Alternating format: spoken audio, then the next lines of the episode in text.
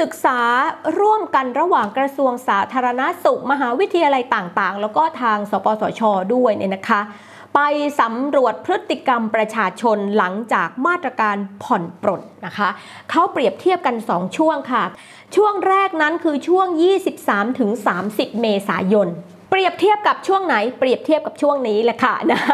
14 ถึง 18 พฤษภาคม เปรียบเทียบกันซิ2ช่วงนี้ผลเป็นอย่างไร ตัวเลขความร่วมมือนั้นต่ำลง พฤติกรรมโดยรวมลดลงมาประมาณสัก 5%ได้ จากเดิมเนี่ย 77 นะคะอันใหม่เนี่ยเขาสำรวจได้ 72% นะคะ แล้วเขาเขาก็ไปสำรวจเรื่องการสวมหน้ากากอนามัยเป็นยังไงก็ลดลงอีกนะคะ เรื่องการล้างมือด้วยสบู่ด้วยเจลแอลกอฮอล์เรื่องสเปรย์แอลกอฮอล์อะไรล่ะลดลงไหมลดลงค่ะนะแล้วเรื่องกินร้อนช้อนตัวเองล่ะเป็นยังไงลดลงไหมโอ้ยก็ลดลงค่ะคุณขา แล้วเรื่องการเว้นระยะห่างมากน้อยเออเมตรสองเมตรล่ะเป็นยังไง ก็ลดลงอีกนะจ๊ะสรุปแล้วลดลงหมดเลย พฤติกรรมรวมก็ลดพฤติกรรมแยกเป็นส่วนเป็นส่วนก็ลดทุกสิ่งทุกอย่าง แปลว่าทำไมคะกาดตกแล้วนะคะกาดตกแล้วนะคะ สาธารณสุขเลยเตือน ด้วยความห่วงใยจริง ๆ ว่าพ่อแม่พี่น้องจ๋าทุกท่านจ๋าเราผ่อนปรนให้แล้วก็จริง แต่ขอให้ทุกท่านนั้นได้รักตัวเองและรักครอบครัวนะจ๊ะ ต้องยกกาดตั้งมั่นเอาไว้ตอนนี้อย่าเพิ่งกาดตกนะคะอ้าวไม่อย่างนั้นแล้วเนี่ยเกิดติดเชื้อติดโรคติดอะไรขึ้นมาเนี่ยเดี๋ยวท่านก็จะลำบากนะคะ การไม่มีโรคเป็นลาบอันประเสริฐ เพราะฉะนั้นถ้าเราทำให้เราไม่ป่วยได้ ไม่ว่าจะติดป่วยด้วยโควิดป่วยด้วย อันนั้นอันนี้ไม่ควรป่วยด้วยประการทั้งปวงนะจ๊ะดูแลรักษาตัวเองเอาไว้ให้ดีเป็นมั่นเป็นเหมาะเลยนะจ๊ะคราวนี้ ตัวเลขดูเรียบร้อยแล้ว เราไปดูเปิดห้างหลายคนควรจะทราบแล้วว่า คือไม่ต้องเห็นภาพเราก็พอจะอนุมานได้ พอจะคาดเดาได้ พอจะกะได้ ไม่ต้องมีตาทิพย์ก็พอจะรู้ได้ว่าต้องแน่นแน่นอน ต้องแน่นทุกห้างนะคะ ต้องแน่นทุกห้างนะคือห้างก็น่าชื่นใจเลยนะคนมาใช้เยอะเงินมันก็หมุนเวียนเศรษฐกิจมันก็หมุนเวียนถูกปะคะแต่ว่าเนี่ยมันก็ต้องระวังด้วยนะ เวลาไปกันเยอะ ๆนะคะ ไปดูกันเอ่อร้านค้าที่ไปลงทะเบียนกับแอปไทยชนะกันหน่อยนะคะ ก็มีตัวเลขออกมานะคะว่าร้านเนี่ยไปลงทะเบียน 11,599 แห่งนะคะ แต่ว่าดาวน์โหลดไปเนี่ยคุณ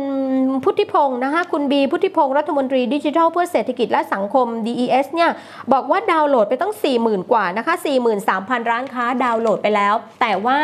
ไปลงทะเบียนนะคะไปลงทะเบียนหมื่นกว่าหมื่นกว่าร้านนะหมื่นกว่าร้านค่ะอะร้านค้าที่ลงทะเบียนนั้นส่วนใหญ่เป็นร้านค้าในกรุงเทพค่ะ แล้วก็มีที่ชนบุรี นนทบุรี สมุทรปราการปทุมธานี เชียงใหม่ สุราษฎร์ธานี นครราชสีมา ขอนแก่นและสงขลา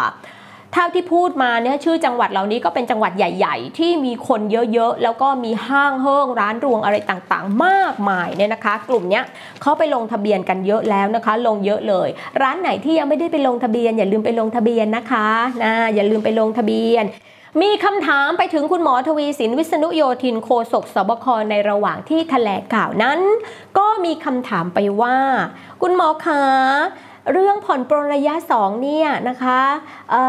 ถ้าจะไม่ใช้พรกฉุกเฉินแล้วจะใช้พรบควบคุมโรคติดต่อแทนได้ไหมคะ อ่า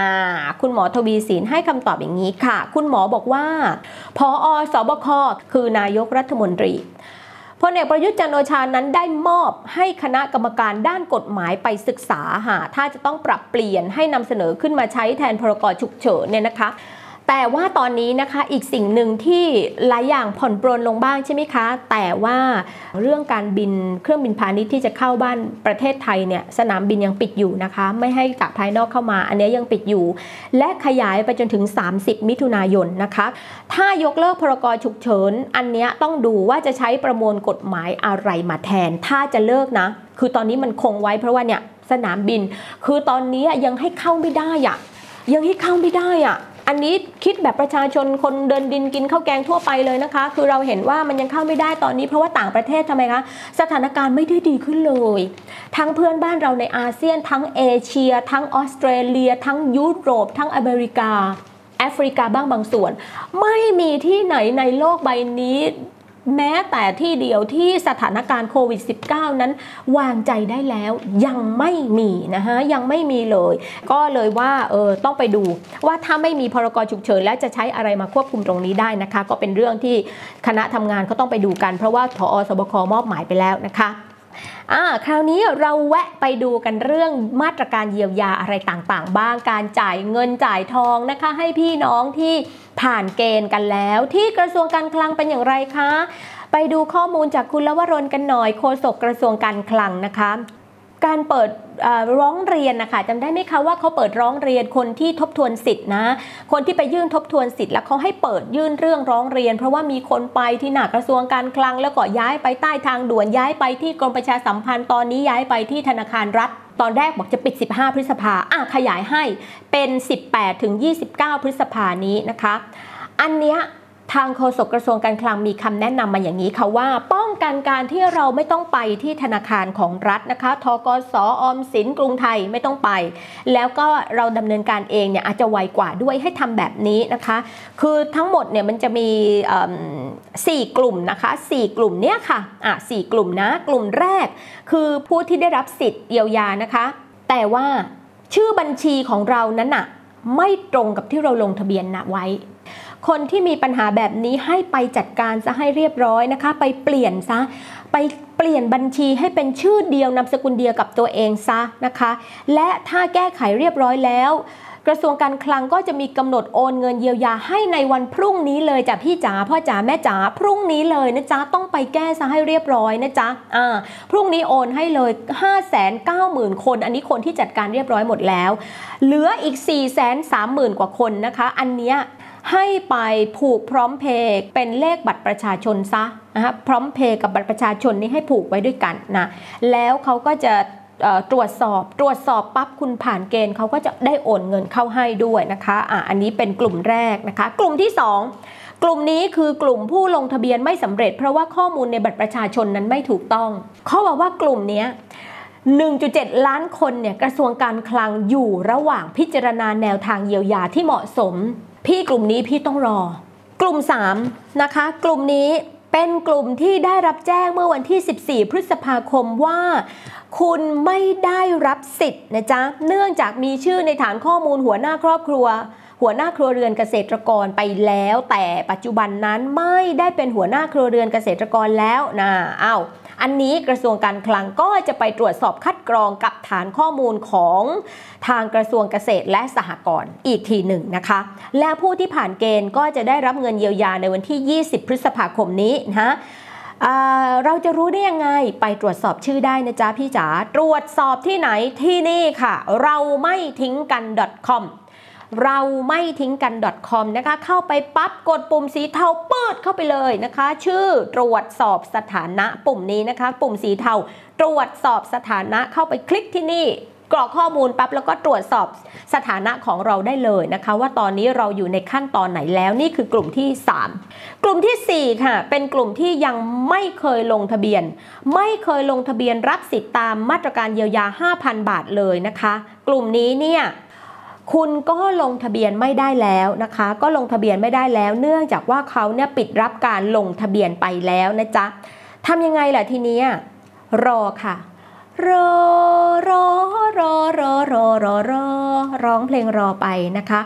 รอว่าต้องติดตามมาตรการเยียวยาอื่น ๆ ของรัฐบาลในอนาคตนะคะอ้าวในอนาคตว่า เขาจะมีมาตรการอะไรออกมาเยียวยากลุ่มนี้ไหม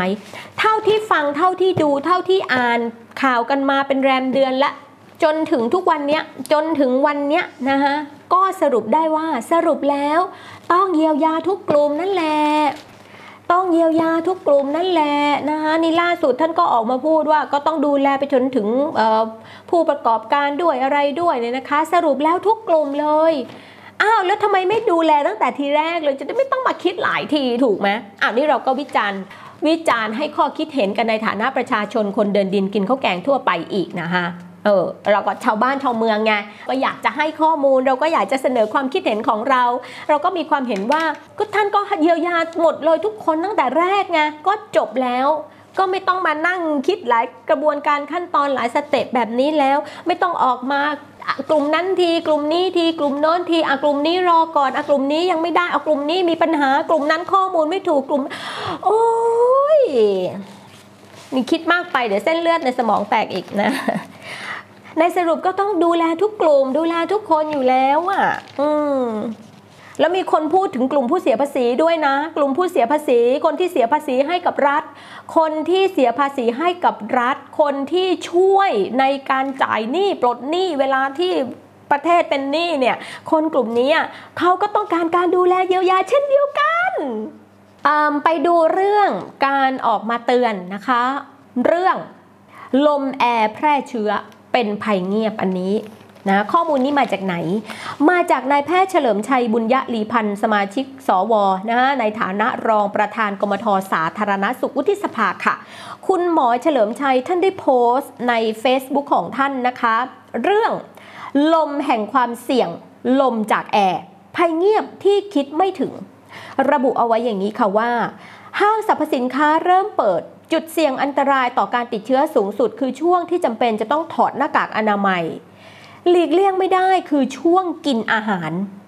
การกินอาหารต้องมีระยะห่าง 2 เมตร ถ้าทำไม่ได้ต้องมีฉากกั้นจึงพอจะเบาใจได้บ้าง แม้อยู่ห่าง 2 เมตรแล้ว ถ้าตำแหน่งที่นั่งกินอาหารไม่ดี อาจจะมีโอกาสรับเชื้อรา เรายังคงติดเชื้อได้จากกระแสลมที่พัดออกจากแอร์จะเป็นผลชัดเจนมากขึ้น ถ้าอยู่ในห้องหรือร้านอาหารที่เป็นระบบปิดแล้วทิศทางของลมนั้นผ่านผู้ติดเชื้อ ตรงมาหาเราตอนที่เรากำลังกินอาหารอยู่ เพราะลมจากแอร์พัดฝอยละอองที่มีเชื้อไวรัสให้ปลิวไกลกว่า 2 เมตรได้ ร้านอาหารจึงไม่ควรเปิดลมแอร์ให้แรง ผู้กินอาหารควรใช้เวลากินให้สั้นที่สุดไม่เกิน 30 นาที ไม่ควรนั่งอยู่ในทิศทางที่ลมแอร์พัดจากโต๊ะอื่นมาสู่โต๊ะที่เรานั่งอยู่ ควรใส่หน้ากากอนามัยตลอดเวลาที่รออาหาร หรือรอจ่ายเงิน ถอดออกเฉพาะช่วงที่กินอาหารเท่านั้น เพื่อลดความเสี่ยงติดเชื้อให้เหลือน้อยที่สุดนี่เป็นคำแนะนำจากแพทย์นะคะคือคุณนึกถึงนะเวลาที่ที่แอร์เวลาแอร์เป่าใช่ไหมคะแล้วขนาดธรรมดาเนี่ยแหละไม่ต้องอะไรมาก ขณะที่ธรรมดาเนี่ย เราก็เห็นว่าเวลาแอร์มันเป่าลงมาใส่หัวเรา เรายังหนีเลยอะไม่อยากให้แอร์ลงหัว โอ้ยแอร์ลงหัว มันเย็นโอ้ยรู้สึกไม่สบายแอร์ลงหัว อันนี้มันมีแอร์ที่มันมีอาจจะมีเชื้ออะไรอยู่ในนั้นด้วย เพราะว่ามันอับปิดมานานหนึ่งสองลมจากแอร์ก็จะพัดลอยฟุ้งไปหมดเลยนะใครเป็นโรคเป็นเชื้อมีเชื้อมีอะไรก็พัดผ่านกันได้หมด ยิ่งเป็นโรคที่ที่ติดด้วยทางเดินหายใจเนี่ยนะคะ โอ้ย ปลิวปั๊บเข้าปืดปืดปืดปืดนี่ไปหมดเลยนะอะก็ต้องระวังกันสำหรับเรื่องนี้ก็เอามาเตือนกันนะคะ เอามาฝากกัน เดี๋ยวเราจะไปดูเรื่องผลโพนะคะผลโพที่บอกว่าเอ๊ะทำไมตอนนี้คะแนนสนับสนุนของกลุ่มผู้ที่เคยสนับสนุนพลเอกประยุทธ์จันโอชา กลุ่มผู้ที่สนับสนุนรัฐบาลเอ๊ะทำไมมันลดลงช่วงนี้เป็นเพราะเหตุผลกลใดกัน มีสำนักโพเขาไปทำโพเรื่องนี้นะคะ นายนพดลกันนิกาผู้อำนวยการสำนักวิจัยซุปเปอร์โพลเปิดเผยผลสำรวจเรื่องฐานที่เปราะบางสำรวจจากประชาชนทั่วประเทศ 2021 ตัวอย่างเมื่อวันที่ 13ถึง16 พฤษภาคมที่ผ่านมาค่ะ เมื่อเร็วๆนี้แหละนะ ผลก็คือว่าฐานการสนับสนุน ของประชาชนต่อรัฐบาลนั้นลดลงอย่างรวดเร็วนะคะ จากร้อยละ 46.9 เหลือร้อยละ 36.1 อันนี้คือยาวมาเลยนะคะ เปรียบเทียบผลยาวมาตั้งแต่กรกฎาคม62 ก็ตีว่าสักเกือบเกือบปีไหมเกือบปีแล้วเกือบปีแล้วนะคะ ผลผลก็ลดลงอย่างนี้เลยนะคะ เพราะความวุ่นวายขัดแย้งตำแหน่งต่างๆ ในรัฐบาลช่วงวิกฤตโควิด -19 นี้แหละทำให้มันลดลงเลยนะ กลุ่มคนที่ไม่สนับสนุนนั้นเพิ่มขึ้นนะคะกลุ่มคนไม่สนับสนุนเพิ่มขึ้น คือจากเดิมเนี่ยเคยไม่สนับสนุนอยู่ร้อยละ 22 ก็เพิ่มขึ้นเป็นไม่สนับสนุนร้อยละ 34.1อ่าอันนี้ผลไม่สนับสนุนก็เพิ่มขึ้นนะคะ กลุ่มพลังเงียบอะกลุ่มนี้ก็ลดลงนะคะเขามีการแบ่งกลุ่มนะคะแบ่งกลุ่มช่วงอายุที่สนับสนุนรัฐบาลด้วย ผลเป็นอย่างนี้ค่ะ กลุ่มคนอายุ 60 ปีขึ้นไป เป็นฐานหนุนรัฐบาลมากที่สุดเลยนะคะอ่ากลุ่ม 60 ขึ้นไปนะจ๊ะกลุ่มนี้สนับสนุนรัฐบาลมากเลยนะ มากเลย แล้วก็รองลงมาก็จะเป็นกลุ่มอายุ 40ถึง59 นะคะ แล้วก็กลุ่ม 25ถึง39 กลุ่มเยาวชนอายุไม่เกิน 24 น้อยมาก สนับสนุนน้อยมาก นะและกลุ่มที่ไม่สนับสนุนรัฐบาลเลยก็เนี่ยเป็นกลุ่มที่อายุประมาณนี้วัยรุ่น ช่วงวัยรุ่นเนี่ยไม่เอาเลยนะคะนี่คือผลจากการทำโพลของสำนักวิจัยซูเปอร์โพลค่ะ ก็เป็นที่มาของการพาดหัวข่าวหน้าหนึ่งของหนังสือพิมพ์ไทยโพสต์ว่าผลจากการแย่งชามข้าวกันทำให้ เสียงสนับสนุนรัฐบาลพลเอกประยุทธ์จันโอชานั้น ลดน้อยลงแบบหวบเลยจ้ะ เราก็เอาที่มาที่ไปของพาดหัวข่าวนี้ เอามาเล่าสู่กันฟังนะจ๊ะ ก็เห็นกันแล้วว่าเกิดจากอะไรนะ และเป็นใครที่ไปสำรวจโพกันเอาไว้ค่ะ